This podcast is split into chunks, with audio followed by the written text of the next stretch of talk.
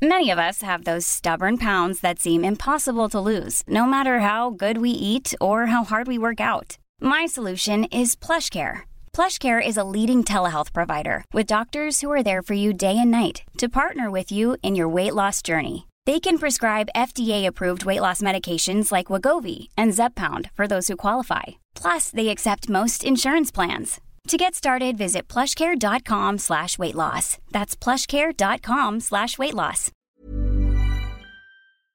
Hello? Hello? Podcast Network Asia.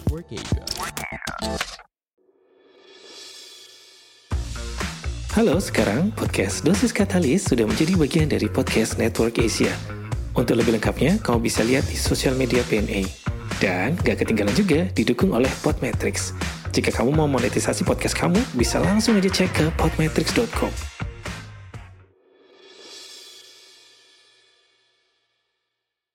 Assalamualaikum warahmatullahi wabarakatuh Kembali lagi bersama saya Denta Dan ini adalah Podcast Dosis Katalis Bismillahirrahmanirrahim uh, Akhirnya banyak juga yang tanya Gara-gara podcast episode kemarin Yang bersiap untuk working from home. Jadi ada beberapa pertanyaan masuk. Kebanyakan bertanya soal Vaksinasi. Banyak yang masih bertanya kayak dok bukannya vaksinasi itu cuma buat anak-anak ya? Kalau dewasa itu kayaknya vaksinasi covid aja ya? Atau vaksinasi uh, meningitis kalau mau uh, pergi haji atau umroh gitu emang masih ada vaksinasi lainnya yang harus atau bisa dilakukan selain covid meningitis itu? Banyak ya sebenarnya. Dan kalau di Indonesia memang uh, banyak orang dewasa kita kita ini masih menganggap bahwa vaksinasi itu nggak terlalu penting. Jadi yang wajib itu ya cuman kalau balita ya kalau kamu punya bayi punya balita atau masih anak-anak atau pas sekolah usia sekolah kan suka ada program imunisasi di sekolah. Jadi yang penting itu itu aja. Kalau udah gede udah dewasa nggak penting. Sebenarnya sebaliknya ya vaksinasi itu buat uh, bisa penting buat segala umur tergantung dari resiko kamu mendapatkan uh, penyakit yang bisa dilindungi dari uh, vaksinasi tersebut. Jadi kalau di dunia anak-anak terutama itu ada yang namanya penyakit menular yang bisa dicegah dengan vaksin kayak difteri, tetanus, pertusis, ya, rotavirus, pneumonia dan lain sebagainya. Nah itu adalah vaksin-vaksin uh, yang diberikan kepada balita. Kenapa? Karena balita itu rentan sekali terkena infeksi dari penyakit-penyakit tadi. Ya, jadi kalau misalnya bayi gitu ya, ambil contoh kita vaksin difteri gitu, kita vaksin pneumonia gitu ya, karena selama rentang usia dia balita, dia itu rentan sekali terkena uh, penyakit tersebut.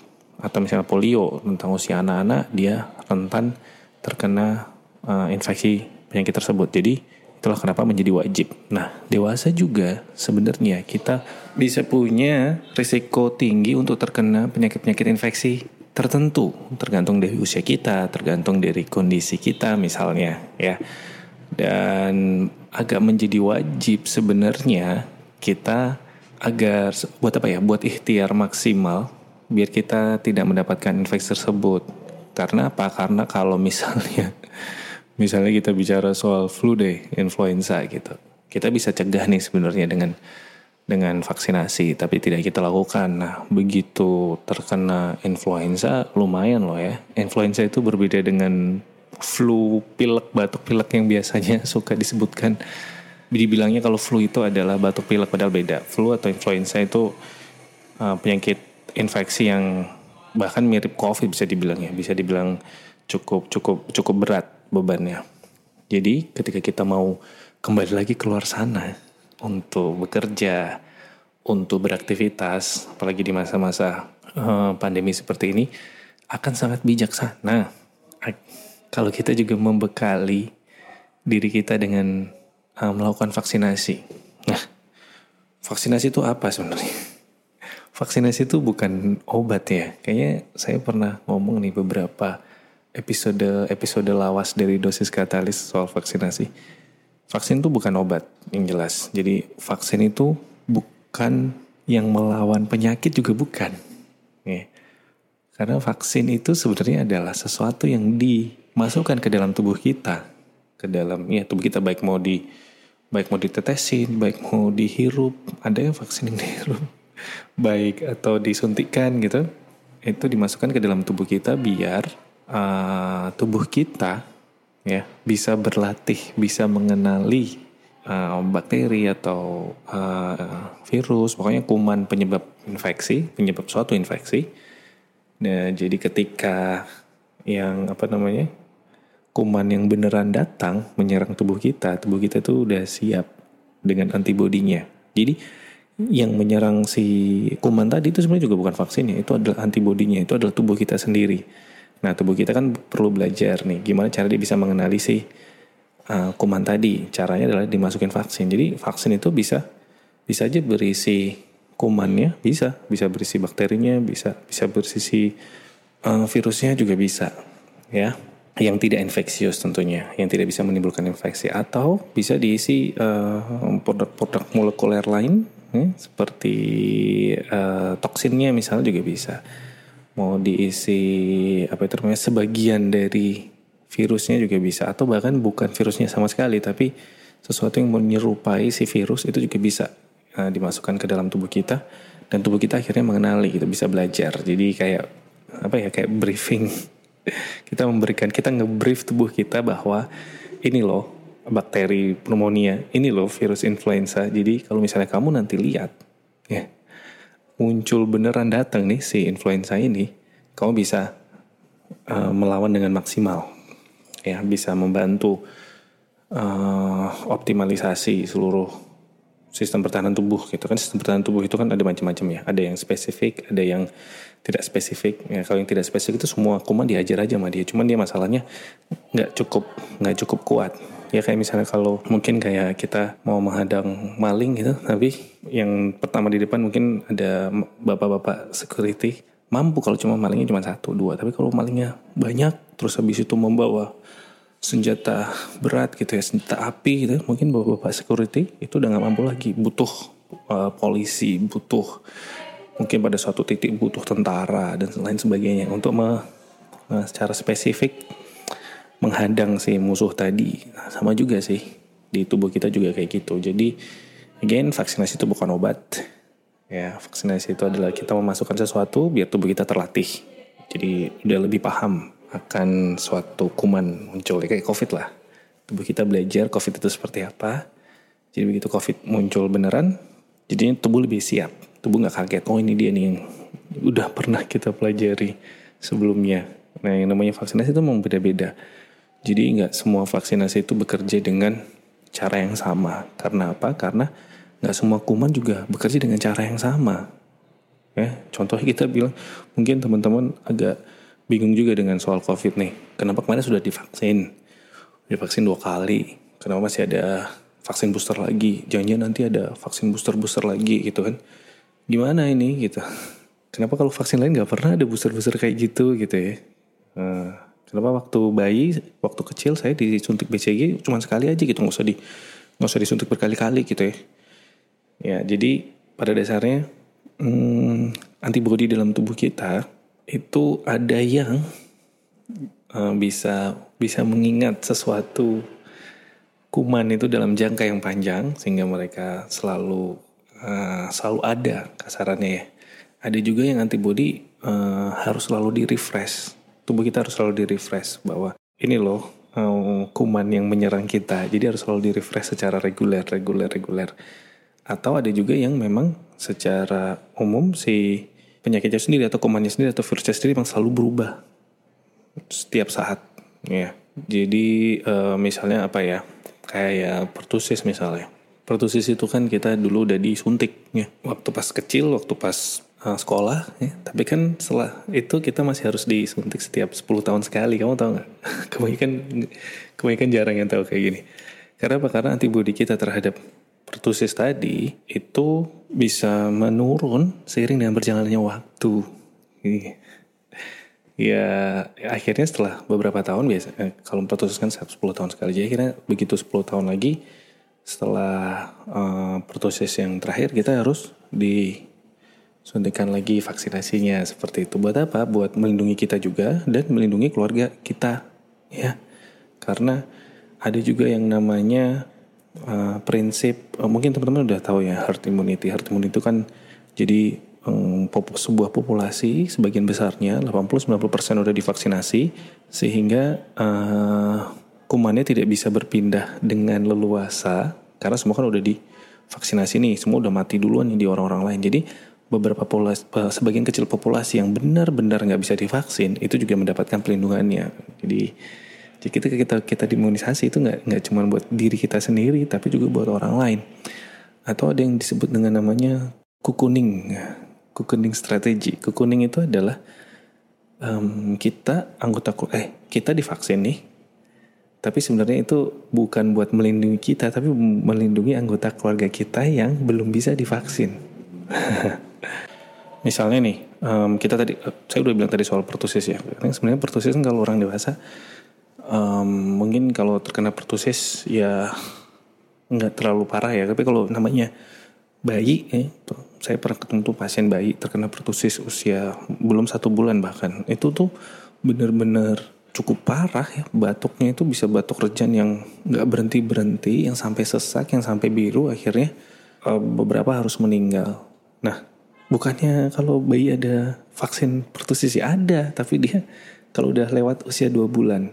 Nah kalau begitu dia satu bulan pertama kan belum dia belum bisa dapat vaksin pertusis tuh. Padahal dia udah bisa nih diinfeksi gitu terinfeksi uh, apa namanya dengan kuman pertusis terus dia mendapatkan perlindungan dari mana? Kalau belum bisa divaksin ya, kan belum bisa divaksin di usia satu bulan itu kan karena emang vaksinnya belum bisa atau um, apa namanya keamanan vaksinnya cuma bisa paling aman itu kalau udah dua, dua bulan ke atas. Ya atau banyak pertimbangan lain sih sebenarnya. Jadi buat yang bayi-bayi usia satu bulan ke bawah itu dia mendapatkan perlindungan itu dari orang tuanya atau dari orang sekitarnya yang mendapatkan vaksin pertusis itu jadi namanya kukuning strategi. Jadi kalau kamu orang tua kamu punya bayi pastikan juga kamu udah diupdate vaksin pertusisnya gitu itu.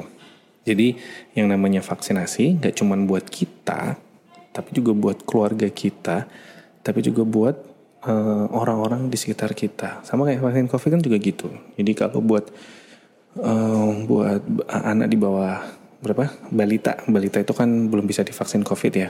Nah, cuman mereka juga bisa terinfeksi COVID dan beberapa mungkin sampai parah yang um, ada juga yang long COVID parah gitu ya ada yang kita sebut dengan MISC itu uh, cukup parah di uh, kalau terkena di anak-anak. Nah, gimana cara kita melindungi balita-balita yang dari dari infeksi COVID? Ya, pastikan dulu orang-orang di rumah semuanya sudah divaksinasi dengan COVID. Seperti itu. Ada banyak memang uh, apa namanya tuh cerita atau soal vaksin ini, terutama soal penolakan-penolakan terhadap vaksin. Ya, ya wajar karena bagaimanapun juga vaksin itu diberikan ketika kita sedang fit ya. Secara umum kita sedang fit. Walaupun kita punya sakit apa, sakit bawaan dan sebagainya. Tapi kan kita diberikan vaksin itu bukan pas kumat sakitnya. Tapi kita pas lagi fit, pas lagi sehat, pas lagi stabil kondisinya. Jadi kalau kita divaksin terus terjadi apa-apa setelahnya itu pasti yang akan disalahkan vaksinnya. Which is wajar sekali. Dan itu adalah sebuah pertimbangan atau concern yang valid. Nah, itulah kenapa yang namanya vaksin selalu dibuat yang paling pertama dan paling krusial untuk dicari tahu itu adalah keamanannya. Justru keamanannya dulu. Soalnya kalau keampuhannya mah kalau itu nanti soal kedua. Karena buat apa ampuh kalau nggak aman? Nanti kamu nggak kamu nggak kamu nggak meninggal atau nggak sakit gara-gara penyakitnya, tapi kamu sakitnya gara-gara si vaksinnya. Jadi itulah kenapa keamanan tuh tetap jadi nomor satu ketika mendesain vaksin atau ketika menilai vaksin atau meneliti vaksin. Jadi rest assured sebenarnya kalau namanya vaksin itu selalu dibuat dengan sangat teliti sebenarnya oleh para ahlinya. Saya kebetulan dulu pernah terlibat dalam pembuatan vaksin apa penelitian vaksinasi apa ya waktu itu rotavirus buat bayi dulu ya. Ketika masih muda dulu. Dan itu sangat ribet sekali teman-teman. Aduh itu salah satu uh, pekerjaan apa pekerjaan terberat yang pernah saya lakukan seumur hidup. Tapi walaupun begitu, yang namanya vaksin ya sih bagi Marco juga nggak nggak akan bisa ada yang 100% aman bebas dari sakit bebas dari eh, nggak uh, mungkin kena kipi ya. Bebas dari resiko-resiko tersebut nggak ada. Karena bagaimanapun juga vaksin itu vaksin. Gimana ya kita keluar rumah aja kita nggak bisa yakin kan 100% bahwa kita tuh akan selamat. Ya sama kayak gitu vaksinasi juga seperti itu. Jadi masih ada selalu kemungkinan-kemungkinan walaupun sekecil apa pun kita akan uh, sakit setelah kena vaksin setelah divaksinasi. Nah yang perlu kita ketahui adalah perlu kita pelajari lebih lanjut tentunya cari tahu kira-kira tubuh kita itu ada kontraindikasinya nggak ya untuk diberikan vaksin? Apakah tubuh kita itu cukup eligible atau cukup boleh nggak diberikan vaksin? Atau adakah kondisi-kondisi kesehatan tertentu yang harus saya tahu dan harus saya laporkan ke dokter nah, sebelum menerima vaksin? Jadi itu tadi. Jadi kita harus tahu juga tubuh kita. Kadang kita eh, sering nih apalagi pas gara-gara kemarin vaksinasi program vaksinasi covid ya orang-orang itu banyak yang akhirnya tahu kalau mereka punya hipertensi gara-gara mau divaksin. Eh gimana coba? kamu harusnya lebih tahu soal tubuh kamu gitu. Kadang ada orang kaget, saya pernah tuh mau vaksin orang, tapi orangnya kaget gitu lah. Kenapa tensi saya 145 gitu kan? 145 per 120 gitu. Saya nggak pernah nih, nggak merasa apa-apa gitu padahal. Terus kapan terakhir kali ngecek tensi nggak? Nggak pernah ternyata, almost like years ago terakhir kali cek tensi. Padahal yang namanya kondisi dalam tubuh kita itu kita juga harusnya tahu ya. Itu tadi. Oh ya dan juga yang namanya vaksin. Selain um, kita tidak bisa bilang bahwa itu 100% aman. Ya kita juga tidak bisa bilang bahwa itu akan 100% efektif untuk melatih tubuh kita ya kan? Ingat ya vaksin itu kan sebenarnya kayak textbook ya kan? Yang kita pelajari itu. Jadi kalau misalnya tubuh kita tidak memproduksi uh, antibodi sesuai dengan yang seharusnya terus tidak bisa melindungi tubuh kita ya mungkin uh, berarti uh, ya berarti tubuh kita nggak mak belum maksimal. Ya kan? dan itu kita we, never know gitu. Itu jadi uh, jadi salah satu bagian dari ketidakpastian yang sudah kita expect atau kita duga sebelumnya sebenarnya. Yang namanya man manusia itu kan nggak pernah ada yang 100% sama. Mungkin dikasih vaksin influenza yang satu bisa kita bilang bahwa itu dia nggak akan sakit influenza gitu. Seumur hidupnya tapi ada yang satu mungkin akan satu atau dua kali masih juga terkena gitu influenza. Jadi kalau mau nyalahin vaksin atas ketidakmampuan kita itu sama aja kayak nyalahin apa ya nyalahin textbook kenapa kita nggak pinter-pinter gitu? Karena kan setiap manusia itu berbeda-beda. Yang jelas vaksin selalu dibuat untuk menyesuaikan dengan kondisi sebanyak mungkin populasi. Ya karena kan ditarik sampel gitu sebanyak mungkin orang yang sepersis mungkin, secocok mungkin dengan orang-orang. Tapi bagaimanapun juga akan tetap ada populasi kecil ya, sangat-sangat kecil mungkin yang tidak cocok dengan vaksinasinya. Ya udah nggak apa-apa gitu. Jadi uh, kamu tahu nggak kalau kamu cocok apa nggak vaksin kita nggak pernah tahu. Yang jelas yang pertama kamu harus tahu dulu kamu kira-kira aman nggak divaksin. Cari tahu itu ya. Cari tahu kalau sebelum divaksin kira-kira ada kondisi-kondisi tertentu apa yang bisa menjadi halangan untuk divaksin kayak gitu. Terus kalau untuk orang dewasa, vaksinnya itu apa aja sih? Ya, yang paling pertama sering sering didengar tapi sering terlupa itu adalah vaksin influenza. Ya, vaksin influenza, vaksin flu, flu influenza itu kan dia infeksi apa virus yang menyerang saluran pernapasan, mirip-mirip COVID, ya menyerang paru-paru, gejalanya juga mirip-mirip sama COVID, ya kan? Dan dan beban penyakitnya itu juga cukup cukup berat sebenarnya influenza ini. Apalagi kalau kita yang sering bepergian, sering ketemu orang, terus sering berpindah-pindah ya, atau kita atau kita emang dari dulu gampang sakit, atau kita punya penyakit bawaan tertentu kayak sinusitis misalnya yang di saluran nafas gitu ya, atau kita punya asma, atau kita punya ya banyak lah ya, atau kita sudah bertambah tua, itu juga semakin rentan kita terkena terkena yang namanya influenza. Nah, vaksin influenza ini uniknya dia harus diupdate setiap tahun. Jadi kalau kamu pernah divaksin influenza dan itu udah lebih dari setahun yang lalu ya kamu harus vaksin ulang. Setiap tahun itu divaksin. Mari berharap COVID nggak kayak gitu ya. Jadi karena capek juga kalau setiap tahun harus divaksin. Kalau virus influenza itu kan dia selalu berubah-ubah ya, berubah-ubah itunya apa namanya modelnya, dia selalu bermutasi. Jadi virus yang ada sekarang sama virus tahun lalu itu bisa dibilang uh, beda Nah bedanya cukup signifikan sehingga antibodi yang terproduksi tahun lalu itu tidak bisa buat menghalau, menghalangi influenza yang terjadi di uh, tahun ini. Nah, kayak gitulah pokoknya. Jadi itulah kenapa harus kayak harus kayak antivirus komputer gitu harus diupdate setiap tahunnya. Aduh ribet, ntar lupa gimana gitu. Kalau biar nggak lupa, kalau saran saya selalu vaksin influenza kan karena dia tiap tahun vaksinasi aja setiap kita ulang tahun. Jadi kalau kamu ulang tahun tanggal berapa, ya udah selain kamu mau ngambil benefit-benefit dari membership apa pun itu yang kamu punya kan biasa dapat gratisan atau diskon gitu kan kalau ulang tahun. Nah jangan lupa juga influenza di di, di vaksin setiap tahun kayak gitu ya. Cari yang jenisnya uh, quadrivalen atau ada empat tipe virus ya yang di, ada di satu vaksinasi. Cari yang itu aja. Jadi biar dia coverage terhadap atau cakupan terhadap virus influenza di luar sana yang paling yang paling besar.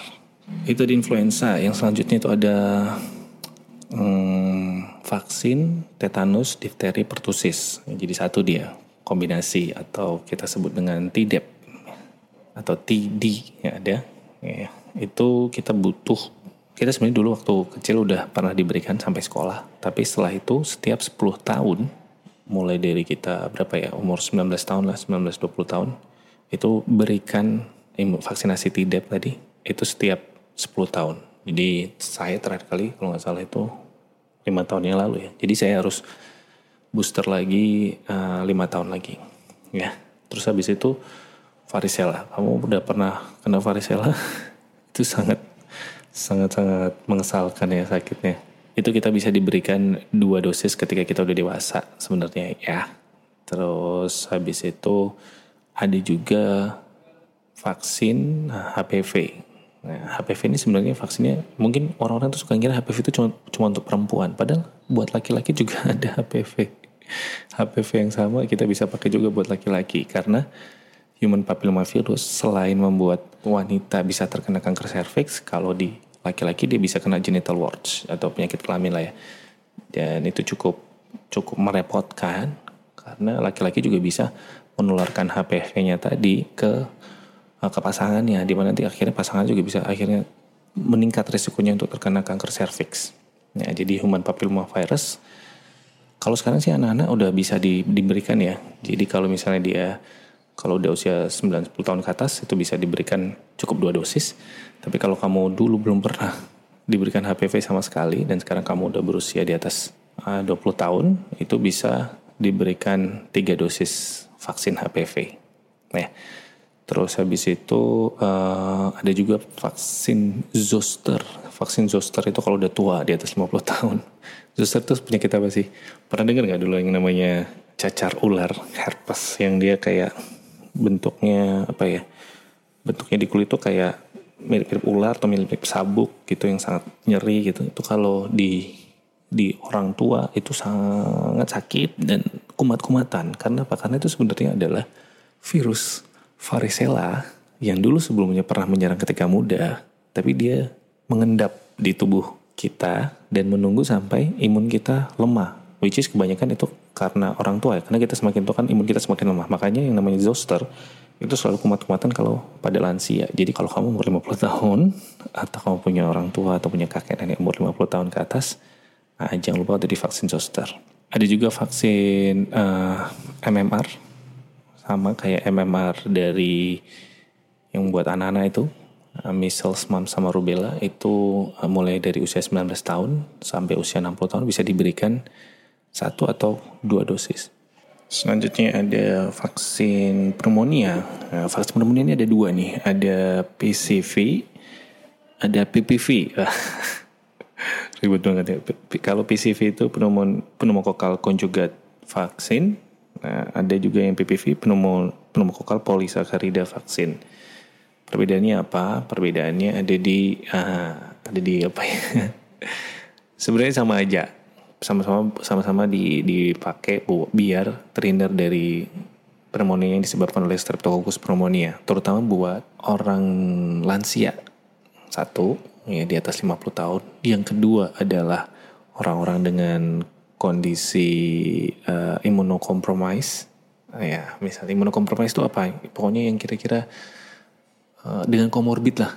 Itu gampangannya selain selain HIV ya. Pokoknya dengan komorbid. Kayak misalnya kamu punya autoimun ya. Terus habis itu emang kamu uh, pasien transplant misalnya atau uh, beberapa kondisi tertentu kayak oh kalau kamu tenaga kesehatan nah itu juga penting. Pokoknya orang-orang yang kira-kira bakal sering terpapar dengan orang lain atau ya kita punya kemungkinan untuk mendapatkan pneumonia karena berkurangnya ketahanan tubuh kita. Itu juga. Jadi bisa tuh milih tadi antara pneumokokal konjugat yang PCV, PCV 13 atau pneumokokal polisakarida PP PPV 23 tergantung dari tempat penyedia layanan kesehatan kamu punya yang mana. Terus habis itu ada vaksin meningitis. Nah kalau vaksin meningitis sudah sering ya. Ini karena ini wajib untuk jemaah haji dan umroh. Mana dia uh, satu dosis berlaku 2 tahun. Jadi kalau kamu mau umroh tapi vaksin terakhirnya udah 4 tahun yang lalu berarti udah expired. Jadi kamu harus vaksin lagi. Hepatitis A. Nah, hepatitis A itu diberikan terutama kalau kamu sering jajan, sering makan di luar. Ya, hepatitis A ini lumayan penting. Itu dua dosis. Uh, dan hepatitis B hepatitis B terutama jika titer antibodi kamu rendah ya, dan kamu adalah orang-orang yang berisiko tinggi terkena hepatitis B. Misalnya tenaga kesehatan. Wah jelas tuh. Atau kamu punya perilaku-perilaku berisiko terkena hepatitis B itu juga wajib ya. Lalu ada tipes. Tipes tuh jarang orang tahu bahwa tipes tuh ada vaksinnya loh. Typhoid fever vaksin. Nah ini dia kalau tadi meningitis kan satu dosis diulang setiap dua tahun. Kalau uh, typhoid fever itu satu dosis untuk tiga tahun. Nah, karena sakit tipes itu adalah sakit yang paling nggak mengenakan. Saya pernah tuh seumur hidup saya saya nggak pernah di opnam cuma satu kali saya di opnam waktu pas saya kuliah kedokteran dulu. Dan itu gara-gara tipes. Luar biasa sekali rasanya saudara-saudara sekalian ya satu bulanan itu ya rasanya lemas tak berdaya gara-gara tipes jadi sejak saat itulah saya selalu memastikan bahwa setiap tiga tahun sekali saya saya uh, divaksin tipoid tipoid fever. Apalagi kalau kamu nih suka jajan orang-orang di kalau misalnya kerja di saya suka tuh kalau lewat di jalan di di daerah Sudirman atau SCBD atau di Mega Kuningan itu kan suka pada jajan di pinggir jalan. Itu resikonya tinggi untuk terkena typhoid karena itu kan apa bakteri yang menyebar lewat makanan kita. Ya, makanya kalau di SCBD suka ada sebutan ya, anekdot kerja kerja kerja tipes gitu. Buk, tipesnya itu bukan gara-gara kerja kerasnya ya. tipesnya itu gara-gara kerjanya terlalu keras, lupa makan, begitu sempat makan makanannya nggak benar, udah itu tuh. Itu adalah penyebab tipesnya. Terus habis itu ada kalau tadi ada demam tifoid, ada yellow fever. Nah, yellow fever itu wajib kalau ke negara tertentu kalau nggak salah negara-negara Eropa apa ya itu. Terus ada Japanese encephalitis satu atau dua dosis. Ini kalau kamu terutama tinggal di endemis Japanese encephalitis ya, nggak cuma di Jepang. Walaupun namanya Japanese encephalitis. Di Jakarta ada Japanese encephalitis di di Jogja juga kalau nggak salah. Terus di di Bali dan beberapa daerah lainnya Terus habis itu rabies. Nah, kalau kamu tinggal di daerah yang banyak binatang liarnya atau kamu sering keluar masuk hutan atau terpapar atau punya sering kontak-kontakan dengan uh, hewan-hewan uh, liar. Nah, ini nih rabies penting. Ini beberapa kali nih diberikan terutama ada juga yang diberikan pasca digigit hewannya. Jadi vaksin rabies itu ada yang diberikan sebelumnya, ada juga yang diberikan setelah digigit hewan yang kita duga hewan dengan rabies ya. Terus habis itu tentunya ada vaksin COVID yang dilakukan dua dosis atau satu dosis tergantung dari jenis yang kamu uh, kamu pakai. Tapi habis ini akan ada dosis booster lagi tergantung dari apakah kamu eligible atau tidak untuk mendapatkan dosis booster. Kalau kamu eligible atau tidak ya, kalau kamu eligible nggak usah ragu divaksin aja lah ya. Nggak usah ambil resiko lagi ini mau ada omikron ya, delta kron lah, Videotron lah, apalah. Jadi vaksin aja. Ya, kalau buat saya sebagai sebagai dokter saya cuma bisa menyarankan tentunya. Kalau untuk pilihan divaksin apa tidak ya tentunya tergantung dari teman-teman sekalian. Bagus kalau misalnya memang eligible untuk divaksin, tidak ada kontraindikasi dan teman-teman mau vaksin juga boleh. Karena bagaimana juga kan vaksin itu kita juga harus timbang timbang-timbang ya uh, antara benefit dan resikonya. Kalau kita punya kondisi tertentu terus merasa oh, ini kayaknya resiko tinggi, resikonya lumayan tinggi nih kalau aku sampai divaksin, tanyakan ke dokter kamu, di dikonsultasikan ke dokter kamu. Ya bisa di mana aja nih vaksinnya? Bisa di rumah sakit bisa ya, di layanan kesehatan di klinik-klinik beberapa klinik-klinik itu juga menerima klinik-klinik vaksin ya itu menerima vaksin dewasa atau bahkan ada sekarang yang mm, home care visit vaksin jadi kita manggil ada dari penyedia layanan vaksin mengirimkan dokternya untuk bisa vaksinasi di rumah ya very convenient kalau zaman sekarang itu eh, nyaman kok bisa nggak usah dibikin nggak usah dibikin sulit nggak usah dibikin repot uh, kalau kamu masih belum yakin sama vaksin, cari tahu lagi, cari tahu informasi-informasi yang yang sebanyak mungkin yang kamu. Karena bagaimana juga ini kan demi kesehatan kita. Bagaimana juga ini biar untuk persiapkan kita. Biar ketika kita keluar dari rumah, ya minimal yang infeksi-infeksi tadi itu bisa kita minimalisir. Karena yang namanya sakit itu nggak enak banget ya. Apalagi kalau sampai dirawat di rumah sakit, ya kita bisa kehilangan kehilangan waktu, kehilangan kehilangan pendapatan. Vaksinasi itu paling hmm, kayak vaksinasi flu itu 400 ribuan mungkin ya. Jadi uh, padahal kalau misalnya kita sampai terkena flu masuk rumah sakit ya mungkin habisnya paling bisa berjuta-juta. Kalaupun kita BPJS tapi karena kita nggak masuk kantor bisa aja kita terkena pengurangan pendapatan. Nah, kalau apalagi kalau kita pendapatannya bergantung dari berapa hari kita bekerja. Nah itu juga akhirnya berpengaruh lagi. Itu banyak sekali beban. Jadi banyak sekali beban-beban medis yang indirect cost yang bisa uh, yang bisa kita kita hadapi juga yang harus kita tanggung juga kalau kita sampai sakit. Jadi jangan sakit jauh lebih jauh jauh jauh lebih bermanfaat dan berfaedah kalau kita nggak nggak sakit. Ingat ya umat-umat yang disukai itu adalah umat-umat yang kuat dan sehat. Oke segitu dulu untuk podcast kali ini. Seperti biasa, @sdenta untuk Twitter dan Instagram saya bisa kalau misalnya mau ada yang mau tanya soal vaksin ini bisa ditanyakan atau di email saya denta@posteo.te. Sehat selalu teman-teman, stay safe, stay healthy and stay sharp. Wassalam. Pandangan dan opini yang disampaikan oleh kreator podcast, host, dan tamu tidak mencerminkan kebijakan resmi dan bagian dari podcast Network Asia. Setiap konten yang disampaikan mereka di dalam podcast adalah opini mereka sendiri dan tidak bermaksud untuk merugikan agama, grup etnik, perkumpulan, organisasi, perusahaan, perorangan, atau siapa pun dan apa pun.